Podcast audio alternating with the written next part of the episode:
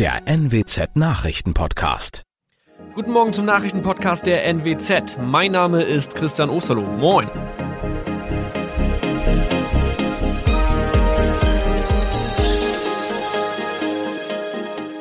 Und das sind unsere regionalen Nachrichten am Morgen.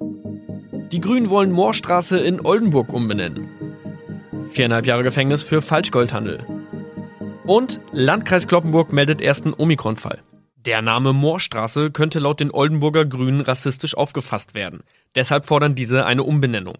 Die Straße wurde allerdings nach Hermann Moor benannt, einem der ersten Siedler in der Gegend. Um Missverständnisse auszuschließen, beantragen die Grünen eine Änderung in Hermann Moor Straße. Dann müssten alle Anwohner ihre neue Adresse in ihren Pässen angleichen. Außerdem müssten Polizei, Feuerwehr, Rettungsdienste und Anbieter von Navigationssystemen informiert werden. Die Stadtverwaltung schlug vor, ein Zusatzschild mit Informationen zur Person Hermann Mohr anzubringen. So könne man alle Irritationen beseitigen. Tobias G. musste wegen dem Verkauf von Falschgold am Mittwoch vor das Landgericht Oldenburg. Nachdem der Schortenser bereits im Mai zu einer Freiheitsstrafe von mehr als drei Jahren in Jever verurteilt wurde, betrieb er seinen Handel auf eBay Kleinanzeigen weiter. Das wog bei der Verhandlung schwer auf. Der 27-Jährige schrieb in die Inseratsüberschrift das Wort plated, was so viel bedeutet wie überzogene und nur vergoldete Ware. Da im weiteren Anzeigentext aber die Rede von einem Reinheitsgrad war und die abgebildeten Goldbarren eine Seriennummer trugen, handelt es sich hierbei um eine Täuschung. Tobias G. wurde zu viereinhalb Jahren Haft verurteilt. Ein weiterer Fall der neuen Omikron-Variante ist am Mittwoch im Nordwesten bekannt geworden. Der Kreis Kloppenburg bestätigt, dass eine Frau bei ihrer Rückreise aus Südafrika am Hamburger Flughafen positiv getestet wurde. Sie befindet sich weiterhin in Hamburg in Quarantäne. Da die Frau im Landkreis Kloppenburg lebt, sei auch das Gesundheitsamt Kloppenburg für diesen Fall zuständig. Zuvor gab es bereits bestätigte Omikron-Fälle in der Wesermarsch und im Kreis Leer. Das waren unsere Nachrichten aus der Region. Weitere aktuelle News aus dem Nordwesten finden Sie wie immer auf NWZ Online. Und Aktuelles aus Deutschland und der Welt hören Sie jetzt von unseren Kollegen aus Berlin. Vielen Dank und schönen guten Morgen. Ich bin Maja Däne und das sind heute unsere Themen aus Deutschland und der Welt. Keine Virusvariantengebiete mehr. Der Bund lockert die Reisebeschränkungen für Portugal und Großbritannien. Impfen gegen die vierte Welle. Das Robert Koch Institut hält eine höhere Impfquote für nötig. Und Missbrauchskomplex von Münster. Das Gericht wird heute das Urteil gegen den Hauptangeklagten verkünden. Seit Tagen diskutieren Politik und Gesundheitsexperten ja über die Verbreitung der hoch ansteckenden Delta-Virus-Variante und viele Urlauber sind besorgt und verunsichert. Jetzt lockert die Bundesregierung die Einreisebeschränkungen für Portugal, Großbritannien, Russland, Indien und Nepal. Am Mittwoch werden die fünf Länder vom Virus-Variantengebiet zum Hochinzidenzgebiet zurückgestuft. Das hat das Robert Koch Institut mitgeteilt. Auf den ersten Blick ist das ja ziemlich verwirrend, denn die Zahlen in Portugal zum Beispiel und auch in Großbritannien sind ja weiterhin hoch. Hintergrund ist aber, dass die Delta-Variante inzwischen auch in Deutschland schon sehr weit verbreitet ist und der eigentliche Zweck der drastischen Reisebeschränkungen, die Ausbreitung der Delta-Variante zu bremsen, hat sich damit weitgehend erledigt. Damit ist die Einreise nach Deutschland für alle Personengruppen wieder möglich. Für vollständig geimpfte und Genesene entfällt die Quarantänepflicht komplett, für alle anderen wird sie verkürzt. Mit der Herabstufung zum Hochinzidenzgebiet entfällt auch das Beförderungsverbot ganz. Die Einreise nach Deutschland ist also für alle Personen mit allen Verkehrsmitteln wieder grundsätzlich möglich. Wer nicht geimpft oder genesen ist, muss nur noch für zehn Tage in Quarantäne, kann sie aber durch einen zweiten Test auf fünf Tage verkürzen. Weltweit sind momentan noch elf Länder als Virusvariantengebiete eingeschränkt eingestuft, unter anderem Brasilien, Uruguay und Südafrika. David Riemer, Berlin. Und auch in unserer nächsten Meldung geht es noch einmal um die Delta-Virus-Variante. Die macht nämlich eine höhere Impfquote erforderlich als bislang angenommen. Unterschiedliche Modellrechnungen des Robert Koch Instituts deuten offenbar darauf hin, dass 85 Prozent der 12 bis 59-Jährigen und sogar 90 Prozent der Menschen ab 60 geimpft sein sollten, um Herdenimmunität zu erreichen. Wird diese Impfquote rechtzeitig erreicht, dann wird uns vermutlich keine vierte Welle ab dem Herbst blühen, heißt es beim RKI. Die Dominanz der Delta-Variante zwingt zur Eile. Um Impfwillige zu motivieren, wird deshalb über mehr Angebote und Anreize diskutiert. Bußgelder für achtlos geschwänzte Termine soll es aber nicht geben. Die Kanzlerin sorgt sich indes vor allem um ungeimpfte Kinder. Die wären im Herbst noch verwundbar. Doch die Ständige Impfkommission ist vorsichtig, eine generelle Impfempfehlung für die Kids abzugeben. Dort heißt heißt es, die Datenlage werde täglich beobachtet. Aus Berlin Clemens Kurt. Der Missbrauchskomplex von Münster hat die Menschen nicht nur in Nordrhein-Westfalen, sondern in ganz Deutschland ja zutiefst schockiert und erschüttert. Heute wird das Gericht die Urteile gegen fünf Angeklagte sprechen. Der Hauptangeklagte ist ein 28-Jähriger aus Münster, der als Schlüsselfigur in dem ausufernden Fall von sexueller Gewalt gegen Kinder gilt. Er soll den heute elf Jahre alten Sohn seiner Lebensgefährtin unzählige Male selbst schwer missbraucht und ihn anderen Männern angeboten und ihnen für sexuelle Gewalttaten überlassen haben. Der Missbrauch soll unter anderem in der Gartenlaube der Mutter stattgefunden haben, gefilmt von einer Überwachungskamera.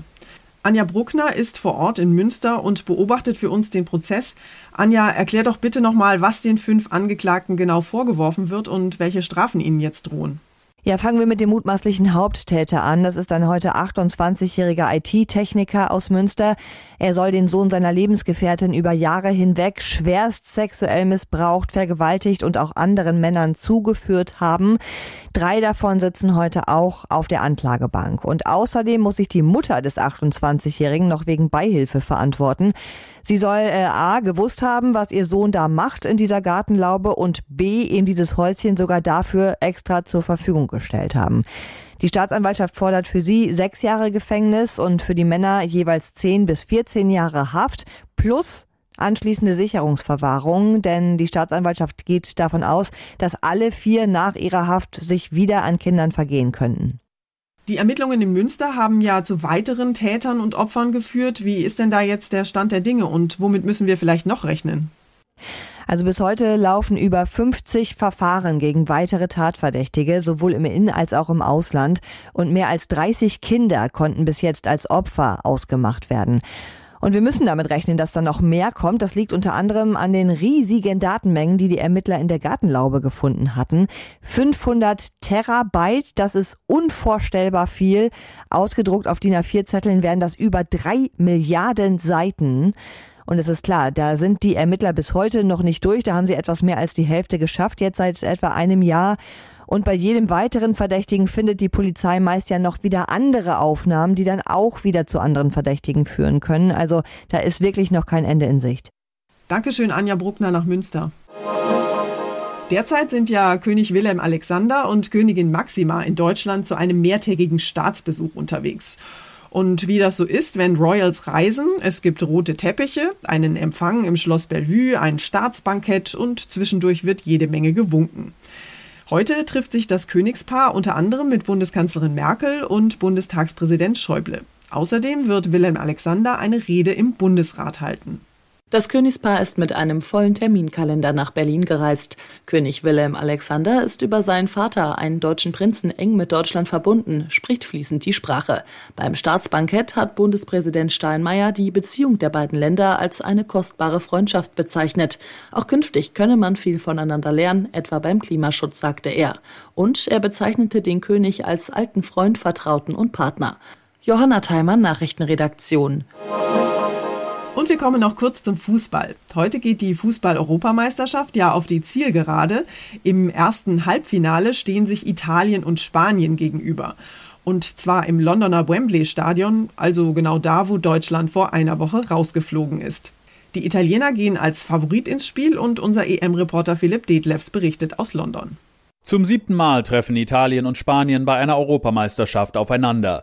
Bei der EM 2012 gab es das Duell sogar zweimal. Nach einem Remis in der Gruppenphase gewann Spanien das Endspiel mit 4 zu 0. Heute Abend in Wembley gilt Italien als Favorit. Das Team von Trainer Roberto Mancini hat schon Geheimtipp Belgien ausgeschaltet. Nach 1968 peilt Italien nun den zweiten EM-Titel an. 60.000 Zuschauer sind im Stadion erlaubt. Wegen der Corona-Reisebeschränkungen werden wohl nur Italien- und Spanien-Fans mit Wohnsitz in Großbritannien Großbritannien dabei sein.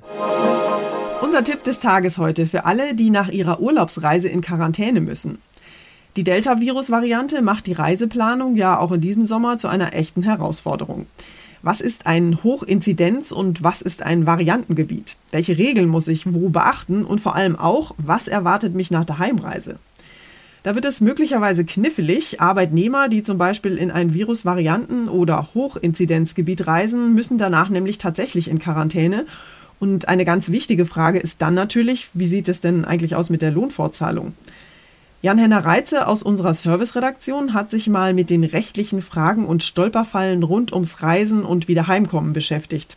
Jan-Henner, wenn ich nach meinem Urlaub in Quarantäne muss, dann ist das natürlich lästig, aber vielleicht auch teuer.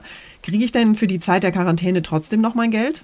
Es kommt darauf an, ob am Tag der Anreise schon klar war, wenn ich zurückkomme, muss ich in Quarantäne. 14 Tage gelten da ja beispielsweise für Virusvariantengebiete, zu denen Portugal oder Großbritannien aktuell zählen. Wer bewusst jetzt dorthin fährt, dem kann der Chef hinterher sagen, sorry, in der Quarantänezeit bekommst du kein Geld. Wenn ich aber schon im Urlaub im Ausland bin und der Ort wird erst dann zum Hochinzidenz- oder Virusvariantengebiet erklärt, dann bekomme ich auch in Quarantäne mein Geld und der Arbeit Arbeitgeber eine Erstattung vom Staat. Urlaub im Ausland bleibt also so ein bisschen unwägbar, weil ich eben nicht genau weiß, wie sich Corona vor Ort entwickelt. Ist es da am Ende nicht vielleicht doch besser und sicherer in Deutschland zu bleiben? Jeder muss für sich selbst entscheiden, kann ich mich trotz der Corona-Unsicherheiten im Ausland überhaupt erholen? Nehme ich das im Gegenzug für Sonne, Strand und Meer und endlich mal einen echten Tapetenwechsel in Kauf? Und wer da sagt ja, der kann auch auf die Entwicklung der Zahlen an seinem Wunschurlaubsort schauen, auch mit Blick auf die Delta-Variante. Und dann lässt sich schon ganz gut abschätzen, wie wahrscheinlich da eine Neueinstufung kurzfristig ist. Und sonst bleibt die Alternative eben nicht so weit wegzufahren, in Deutschland zu bleiben, bleiben, wo es aber auch voll sein kann. Urlaub mit möglichen Risiken und Nebenwirkungen. Danke für die Informationen, Jan Henner. Und zum Schluss wird hier bei uns geschmatzt, gebusselt und geknutscht. Heute ist nämlich der Tag des Kusses. Also der ideale Zeitpunkt, mal wieder nach Lust und Laune Küsschen zu verteilen. Wobei wir ja seit mehr als einem Jahr mit solchen Liebesbezeugungen eher sparsam umgehen. Zumindest wenn es um Begrüßungsküsschen unter Freunden und Bekannten geht. Aber so ein echter Kuss mit dem Liebsten ist einfach ein absolutes Muss, findet der Paartherapeut Erik Hegmann. Und zwar mindestens einmal am Tag für mindestens 60 Sekunden. Vor allem sollten Sie sich keine großen Gedanken darüber machen, wie perfekt Ihr Kuss sein wird. Denn je mehr Stress und je mehr Druck Sie da reinlegen, umso schwieriger wird es. Vielleicht denken Sie einfach daran, machen Sie so, wie Sie es sich umgekehrt auch wünschen würden, dann liegen Sie schon mal nicht ganz falsch. Na dann, Augen schließen, Lippen spitzen und losküssen. Das war's von mir für heute. Ich bin Maja Däne und wünsche Ihnen einen guten Start in den Tag. Tschüss und bis morgen.